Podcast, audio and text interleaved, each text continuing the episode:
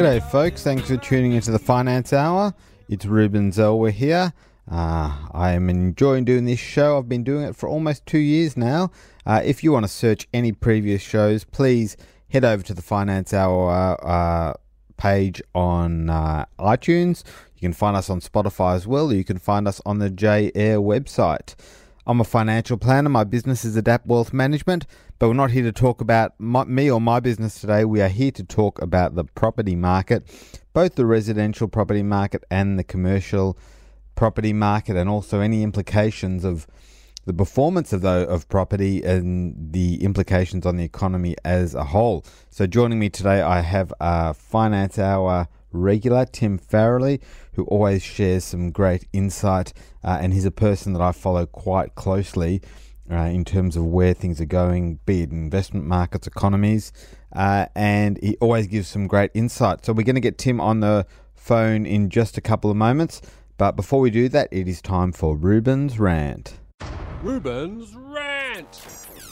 Now, my rant this week, of course, is about the federal budget and the announcement from Josh Frydenberg that the budget is 7.1 billion in the black for the first time since about 2007. We're in surplus.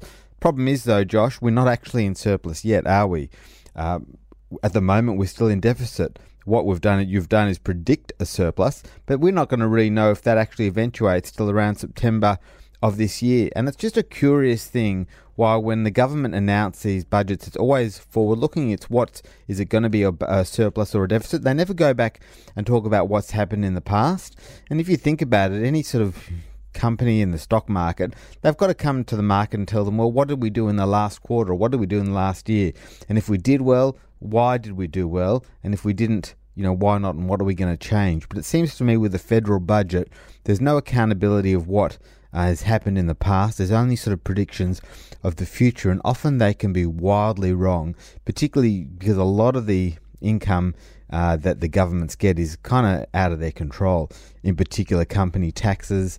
Uh, you know, have been very much influenced by what resource prices have been doing and how much profits the BHP and Rios are making, and that's out of their control. And it's also something that's very, very difficult to predict. So it's great to sit there and announce we're in the black, but we're not actually in the black until uh, we actually are, and we've looked back and seen that we are. Okay, uh, well, that's just my rant for the week. I'm just going to put on some brief music, and then we are going to get Tim Farrelly on the phone. Welcome back to the Finance Hour. We are talking to Tim Farrelly about the residential market and the uh, commercial property market as well. Tim, thanks for joining us today. G'day, Reuben. How are you? Very well, very well. Now, Tim, you know I'm an avid reader of your quarterly publication that goes out to us financial planners. Mm-hmm. Been getting it for a while, and I want to just talk about a few of the things that you raise uh, in this particular quarterly, uh, which I think will be of a lot of interest to our listeners. I mean, it really was focused around, you know, residential property market and the commercial property market and what, what impact that might have on the economy. But so I want to start with the residential market because that's obviously everyone's interested in it. Uh, you've said in the um, yeah, in your introduction that you think there might be further falls in the market of five to ten percent. Before we, I, I want to understand why you think that. But first of all, what do you think the the residential property market has fallen to date?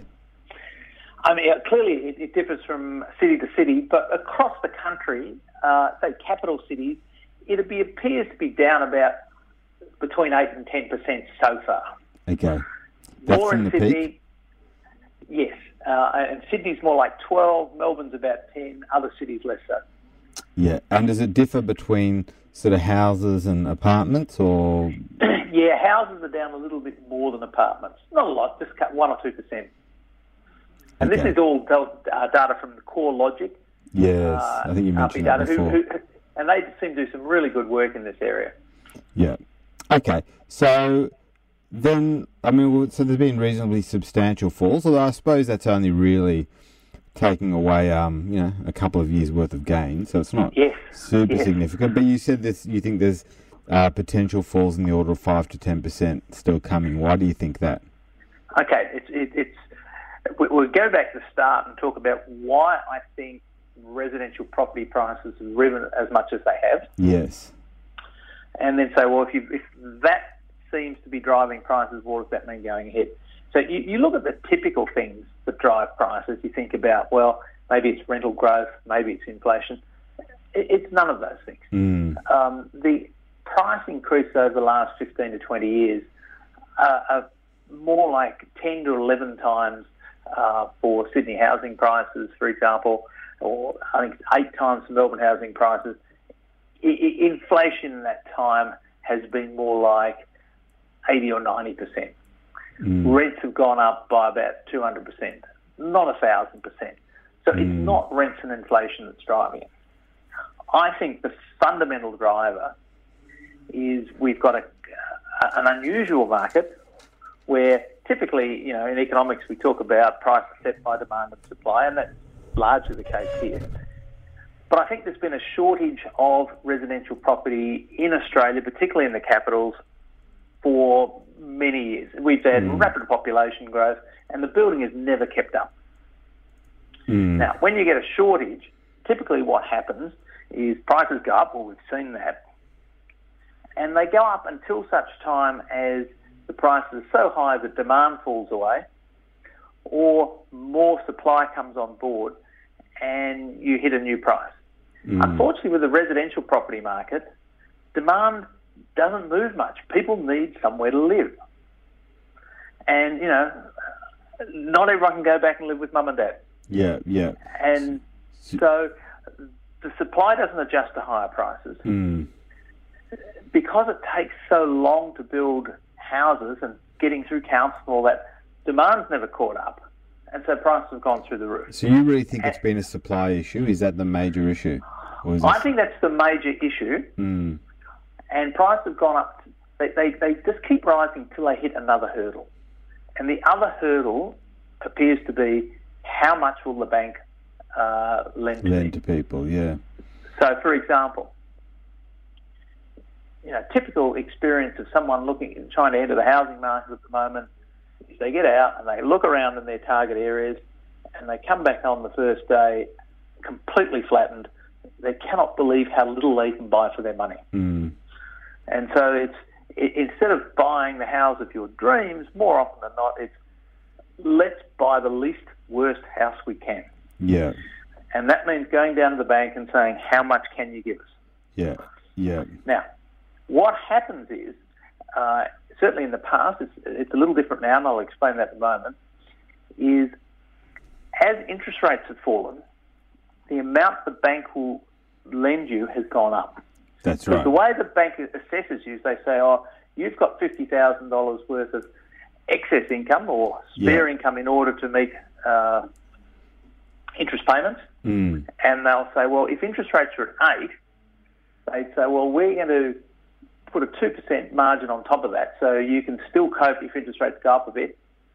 And they'll say, well, we're going to lend you money as if interest rates are at 10 And so they Yeah. say, at 10%, with a half a million dollar loan, you can use your $50,000 a year to pay all your interest and everyone's happy. So that actually, I mean, you said before, um, you know, supply was a reason, but yes, interest rates falling is also then a big reason for property markets going up as well, because that, it's that allows people to borrow, supply.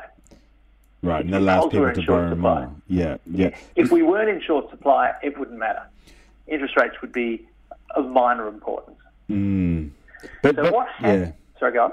I was just going to say, sorry, I, I know I'm cutting off the middle a little bit, but you're talking about, you know, you're saying that supply is the the big um, issue, but you also talk a lot about pro, about different asset asset uh, markets getting into bubble situation at different times, which can just be a function of sentiment and people just getting over exuberant, right, about various markets. I mean, surely that's also happened in the property market, uh, or you don't think It so? doesn't.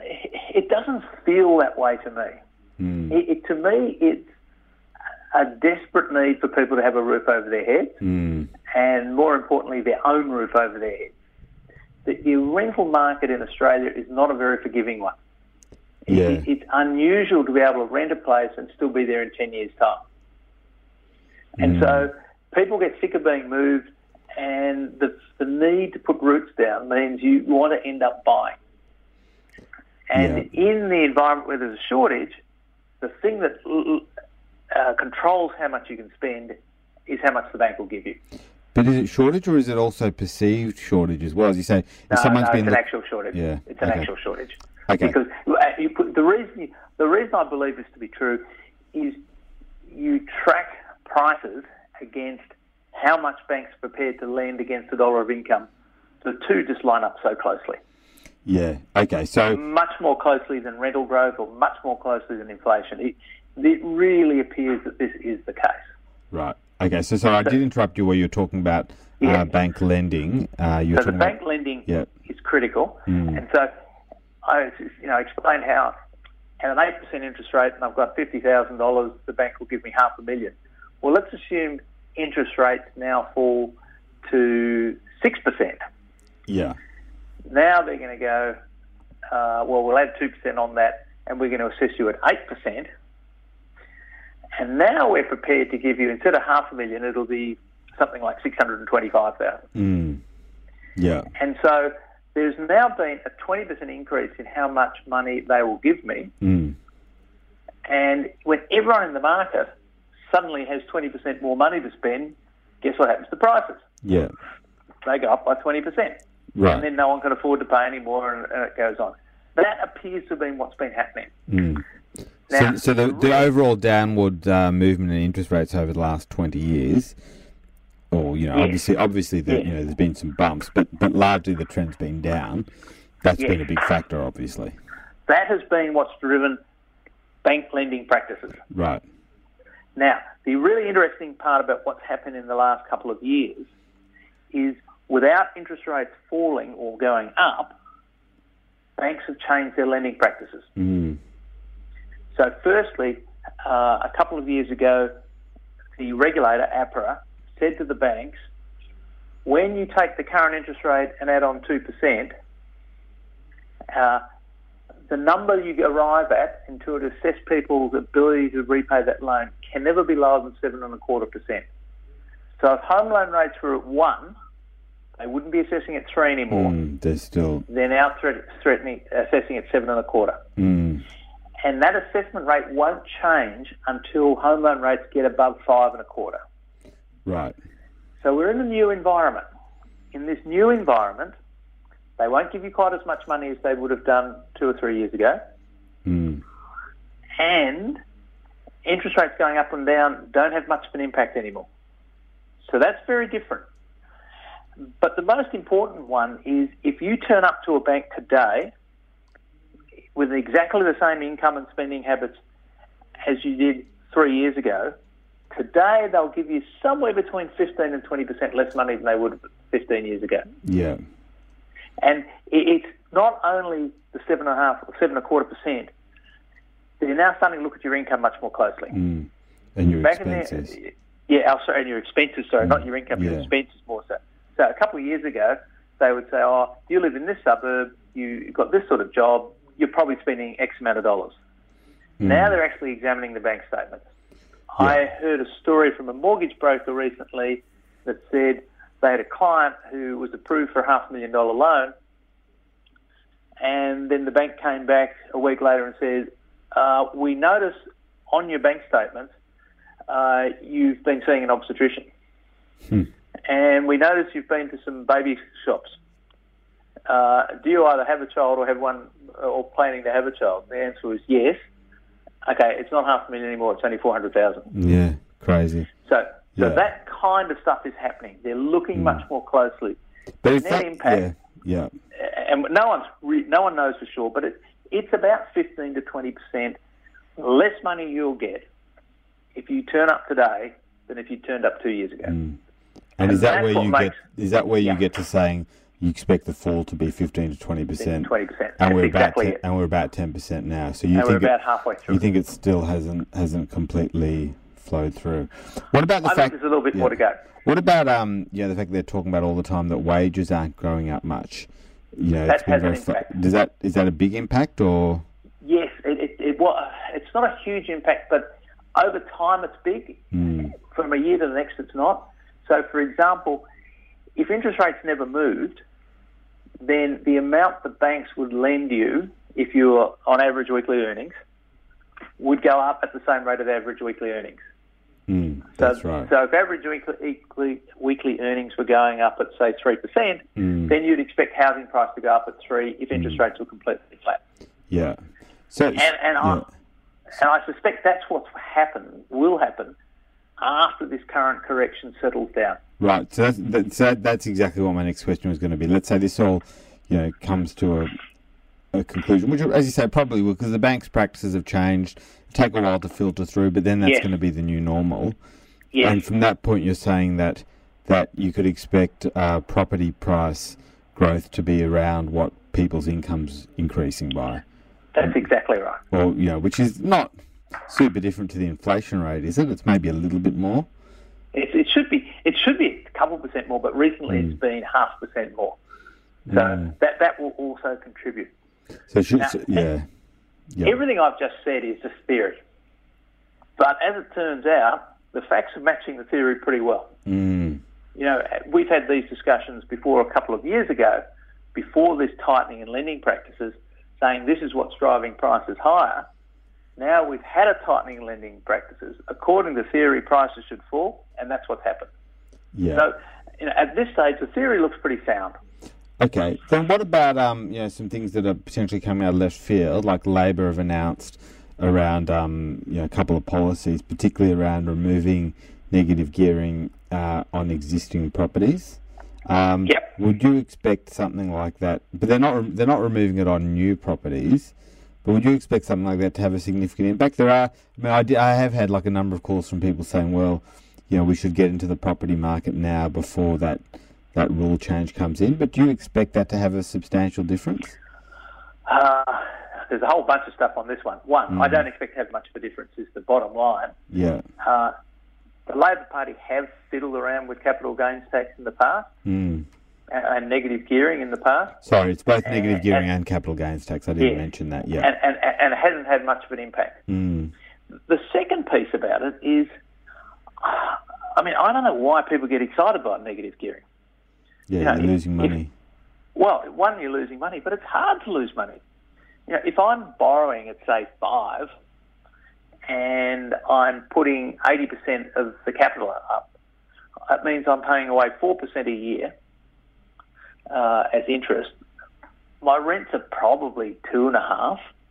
Yeah. So, so I'm one and a half I'm picking up, which is not a huge number.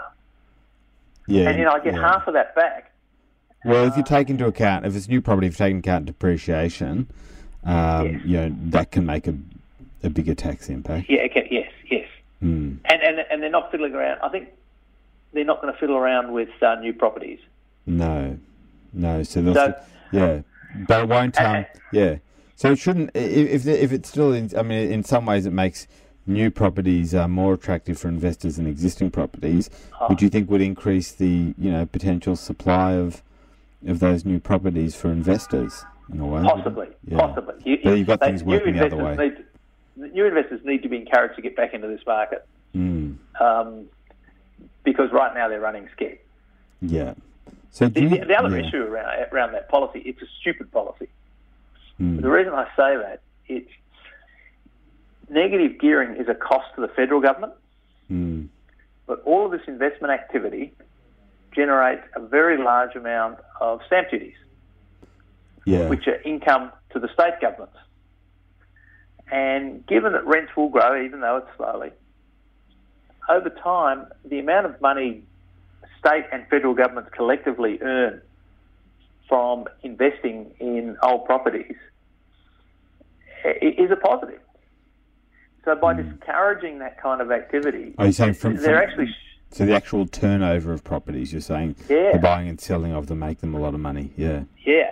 Now, the, the Fed, for reasons that aren't clear to me, have missed that because at a, a state level, they're the ones who are going to uh, see the immediate Mm. hit to their bottom line. But given the Feds fund a lot of the state re- revenue, they really ought to be looking at it as a collective because if the states have a big shortfall in revenue, guess what? Uh, The federal government has to make it up. Yeah. Yeah. Yeah. And so looking at this individually, I, I think is, is just a dumb policy. Yeah. So would you say then, Tim, uh, you know, is now a good time for people to be buying residential property, be it as their own sort of house or be it as an investment? Oh, I, I I think if you were a uh, looking as a somewhere to live in, Mm. I think the next six months or year will be a very good time to buy. Mm. You know, we probably will see prices about as low as we're going to see them for many years. But not as if we're going to miss out on a huge runaway boom. But it just, I think it's a good time to buy. Mm. As an investor, I would, I just would not be interested at all. Yeah. As an investor, I'm talking about a yield of one and a half, two and a half, three percent, uh, a growth of about two or three percent. So I'm getting about a five percent return. My cost to get in and out are close to seven or eight percent. So over a seven-year period, which is a typical holding period, I, I, I've now down to about you know, five or six percent return, four percent return. Yeah. The thing is, It's is, just is not, that- not attractive. Yeah, the thing is though is people, you know, people still look at it if they've if they've bought residential property in the past and they've bought it reasonably well, they still look at it and think it's been really great for me. You Oh, know, why is you know, you know, why won't that continue in the future? I mean, you're saying that it won't, but but but people say, oh, People will keep on doing it. yeah, based I'm on just saying it's yeah, not a good idea. Yeah. Your question was, is it a good idea? Yeah, no, yeah. it's not a good idea. Doesn't mean people won't do it. Yeah. So what about then? I mean, we also talk about you know if, if property prices are falling and if people's homes are falling a bit, have fallen a bit in value. Does that actually make you know make people feel poorer? And does that mean they go and spend less, you know, at the at the shops, go to restaurants less, or buy less clothes? Does that is that relationship actually true? it. th- There is certainly some truth to it. Yeah. Um, and when you look at consumption numbers versus housing prices, you do find that consumption tends to fall about six months after housing prices fall. Mm. Now, I think what's going on in that situation is a few things. One, uh, anyone involved in the construction industry, which is about 10% of the workforce, That much? uh, well, let me think. Wow. Yes, it is, because consumption's about 60% of the economy and residential construction's about 6% of the Wow. economy. So, yeah. Yeah. So it, I think that's about right. Mm. It may be a little lower, um, but th- there is significant uh, earning earnings of people. So if their earnings are falling, uh, they're going to spend less. Mm. So that's one group of people. The second group of people, and we haven't really tested this to a large extent, but I'm, I'm sure it's the case, is many Australians do have investment properties, Mm. and they have geared investment properties. Right. So for them, a 10 to 15% fall really does represent a significant fall in their wealth. And I think you expect them to spend a little less as a result. Mm. So, they, so they'd be likely to be more sensitive to falls in the value of their investment property than they are falls in the value of their own home. Either way, it's just on paper, isn't it? I mean, it's yes. not. Well, it's kind of like if my share portfolio falls, yes, it's on paper, but it's real. That's true. Dur- like during the I- I- GFC, you know, yeah. I, I've asked a lot of people Mm. uh, when your, the value of your home falls, do you change your spending habits? Mm. And they all go, no. Now, maybe a 20% fall make a difference, but I don't think so. I, I can imagine there will be some people who have bought in the last couple of years and for whom they feel like they're dr- drifting into negative equity and if they have any concerns about their job, will tighten. Yeah, um, well, that's But what I feel. Yeah. it's a small percentage of the population. Yeah. I don't think it's an across the board thing. yeah, well, my, my feeling is, is the general human nature is just to keep on doing what you're doing, keep on spending Yes. what you've been, until there's an absolutely fundamental reason not to. That, you know, that i.e. you lose your job, or, you know, yes. or you have a kid, or, you know, or maybe you buy a property and you've got more expenses. But save for that, I don't know. I don't reckon people, you know, people don't change their habits that easily. I, I don't think so. I, I completely agree with you. Yeah, So, yeah. that's why us financial planners got such a tough job, Tim. well, because you're in the, the changing habits business. Yeah. Um, so you look at the economy and say, yes, the slowdown in the uh, well, the fall in housing prices will certainly cause a slowdown in the economy. You know, we're seeing one of the residential construction activities starting to come off. Uh, housing approvals has fallen fairly sharply. I'm told that uh, if you're a developer today and you bring a new project to market, that from the middle of last year, or I think it was about September, sales just fell off a cliff. Yeah, that's right. They were saying within within about a month, you went from you could sell the whole thing in the first week or two Yeah. to after a month, you've sold 10, 5 10% of the project. Yeah. And, and if you don't get the pre-sales, the development doesn't go ahead. But surely there, I mean, yeah, I mean, I, I think that's a bit of a worry because I th- surely, you know, say even developers that might have sold, say, 70 or 80%, and I've seen this personally as well, right? Developers who might have sold 70 or 80% of their properties, so they managed to, you know, get the finance, they've got their, the, the properties up, they've sold 70 or 80%, they can't sell the last, I don't know, 10 or 20%. You know, it's impo- it's very difficult for them to. Their property prices are falling. You know, at some point, they're just going to go bust. They go bust or they dump their properties and try and sneak out with a small loss. But some of them will go bust. Yeah, well, the lenders will just come in and, and sell, and maybe even the lenders aren't going to get their money back. Well, you know what I the, mean? lenders have, the lenders have got pretty smart about this. Mm. Yeah, but Uh, if the yeah, if you literally can't sell the things for love or money, Tim, I mean, to sell it, you might have to drop the price by I don't know, but by enormous amounts. If you, if you if what you say is right, they're literally not moving. Yes. You know. Oh, yes, yes, yes, yes. No, once they're completed, they can sell. yeah, It- yeah, It's the pre-sales that aren't selling. yeah. But I'm saying they only need to to pre-sell a certain number though. They don't, to get it up. They don't need to pre-sell Yes. hundred percent. So I'm saying in that last, you know, I don't know. Let's say let's say someone builds 20 apartments. I don't know what they need f- for pre-sales to get up. Let's say it's I don't know 15, 16, or what? What is it uh, usually? Oh, no, I think it's 80 or 90%. The Right. banks aren't going near people without 80 or 90% pre-sale. right. And, and so typically what happens is they don't start the project. Now that's Right. causing them problems too, because they've invested a certain amount of money in the land and getting everything up to a point, and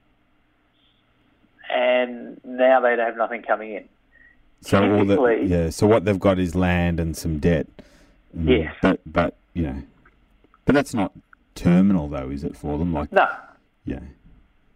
and, and, and it may be perhaps the developer, but it's certainly not terminal for the bank. Yeah. typically the banks are only putting up 50 cents in the dollar. And so for a bank or the lender, they'll say, fire sale situation, we'll accept 50 cents in the dollar, we get all our money We back. don't care. But you still see, and I don't know what it's like there in Sydney, right? But I drive down the streets here of Caulfield. I mean, I'm Yeah. on Hawthorn Road here, and you see apartment building after apartment building, you know, being advertised. Like, like they're just constantly out there. And you just, you know, Yeah. they're sort of, a lot of them have just sort of started, or they're not, you know, or they've just got things. But a lot of them have started and they're advertising for sale, and you just still think, how on earth are these things going to sell? Like, and, and it looks to me like they've actually, I don't know, it looks like they've actually started construction. If they've cut, started construction, they've got most of their financing. Mm. Now, the banks are pulling back, and they may find the next leg of the financing impossible to get, which is where this whole new crew of lenders are coming in Mm. and are more adventurous than the banks and are charging higher interest rates, Mm. But they will help the jobs get done. Yeah, yeah. Oh, well, let's just look. We've, we've only got a few more minutes, but I just want to talk very briefly about um about office, commercial, and retail property. Um, you know, I mean, I'm seeing clients now. I'm looking at you know portfolios for the last 12 months. The listed property trusts, which are obviously you know the property trusts that are listed on the stock market, which generally Yeah. hold commercial and retail property. I mean, they have just been had astonishing returns over the last 12 months. We're talking like you know 30 percent. Yes. Uh, you know, it, at a time where you know everyone's residential properties seem to be falling, and I'm sitting there with clients and saying, "Oh, you know, these property trusts have actually gone up by thirty percent." I mean, you know, why the difference? Is there or Ah, is there no correlation between between the residential property and those listed property trusts? Are they just completely chalk and cheese. Pretty much. Yeah. Pretty much. They are fundamentally different, and the fundamental difference is there's not an oversupply Mm. of commercial property, and if there be uh, or an undersupply, and if there was an undersupply in one area, then people move to another area. Um, so we do have a- actually a shortage of office property in Sydney and Melbourne. Yep. Very low residential vacancy rates, or sorry, very low rental vacancy rates, Mm. and so rents have been going through the roof Yeah. much more quickly than residential rents have gone up. Right. Prices have also gone up pretty strongly, um, but the other thing that's different is particularly with the uh, listed property trust, they respond to the bond rate. And Mm. as you know, the government bond rates have come off pretty substantially over the last year. And Yeah. so people say, well, if I can only get 1.8% on my government bonds, Mm. whereas last year I could get three, they say, well, I can afford to get uh, 4% instead of 5% Mm. Mm. on Well, my listed property yeah, trust, and that's yeah. a 20% increase. Well, that's just the yeah. That's just, just the direct correlation between interest rates and and asset prices in a way, isn't it? I mean, that that that's isn't that that that same correlation is true about about all assets, isn't it? It's true about Well, that's sort a shares classic or investment market. That's a classic investment market. right. The prices of these are set by investors. Mm. And that's why the resi market is so different. I think the resi market prices are set by owner occupiers. Right. Right. Which, is, which so is in turn set by in turn set by borrowing standards Exactly. uh, of the banks, and as you said, Yes. sup- and you, as you said, supply as well. Yes. Well, it's the fact that we don't have sufficient supply Mm. that means it's the bank lending practices that are in control. Yeah. And so, what do you think? Obviously, there's you know, and we use for clients as well some direct commercial property funds as well, so that they're they're not actually listed, but they hold property directly in a trust structure. Um, what do you think of them? You know, uh, you know, and listed property trusts. I mean, they own commercial properties. I mean, the biggest one, like you know, Gandel is Chadstone, so they also own property. But what's really the difference between the two of them, and what potentially represents better value, or why does one do well and the other not? Well, the, the, the unlisted ones sit about 10. Yeah. And the reason is the market, well, the share market sets the value of the listed funds Right. and it responds very rapidly to interest rate moves. Mm. The unlisted market is uh, set by valuers. That's valuers right. don't believe interest rates have fallen yet. Well, they, they do, but uh, there was a piece by a very prominent value, firm of valuers uh, which came out in January this year, which said, look, when we're setting values, we know interest rates have fallen, but we think they're going to go back up again, so we're really cautious. Mm. And, and they had in mind bond rates of around about three and a half to four. Well, here we find them at 1.7. Yeah, but there, and that's they also one of the big uh, differences. And I've also got a client who is a uh, property value, and he's he's often scared about getting sued. Right? Are they also Yes. conservative for that reason as well? Yes. I mean, you know, what's the, what, what? Why wouldn't they be conservative? If someone, you know, if the bank is, um, you know, if the bank's asking them to value the property for how much they could lend, I mean, geez, why wouldn't you be conservative? Yes, yes, and and that's one of the reasons I like your unlisted funds, which haven't kept pace, mm, because in effect, we're in a lot of cases, I think we're buying at yesterday's value, mm, and the mm. values should be higher as they are with the listed funds, and but it's going to take a year, two years for valuers to look at it and go, you know, interest rates aren't going back to four. Yeah, but but as you said, on the other hand, if you're saying if interest rates spike a bit, you're going to see the listed property trusts fall. Is that almost They will come inevitable? off. They'll, they will come off, and you'll see very little impact on the other side in the unlisted. So really, buying listed property trusts is is a bet on where interest rates are going. Uh, to some extent, yeah, no, they both they both are to, to an extent, but Hmm. one's a, it, it, it's the time frame of your bet. Mm. If you are buying today with a view to say I'm going to hold for ten years, it's essentially the same bet. If you're buying today with this with the idea of what return I'm going to make in the next twelve months, then it's a bet on short Hmm. on interest rates. So it's interesting. So the difference is really with the listed property trusts and the unlisted ones. The listed ones, the the, the share market values them regularly, and the unlisted much more ones, quickly. yeah, much more quickly. And the unlisted ones, valuers, and and typically those unlisted property trusts.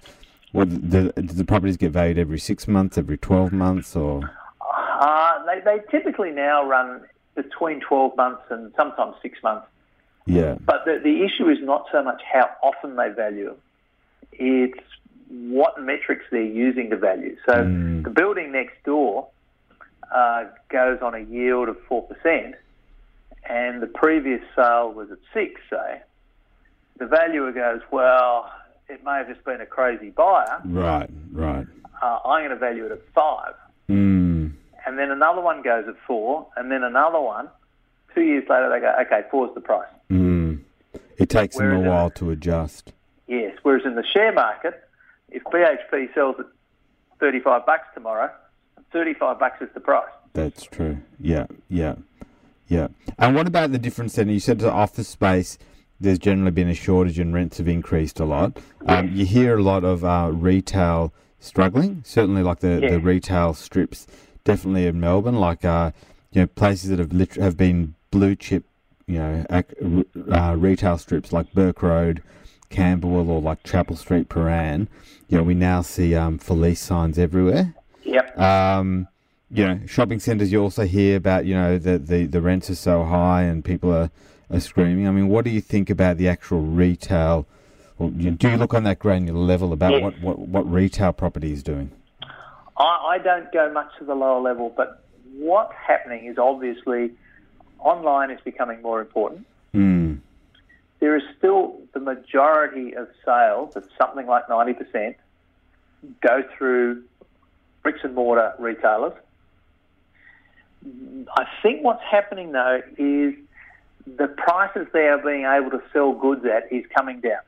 mm, Because you and I know if they're selling it in the shop at $100, we can probably get it online for 90 mm, and is it worthwhile paying the extra 10 bucks to be able to get it now?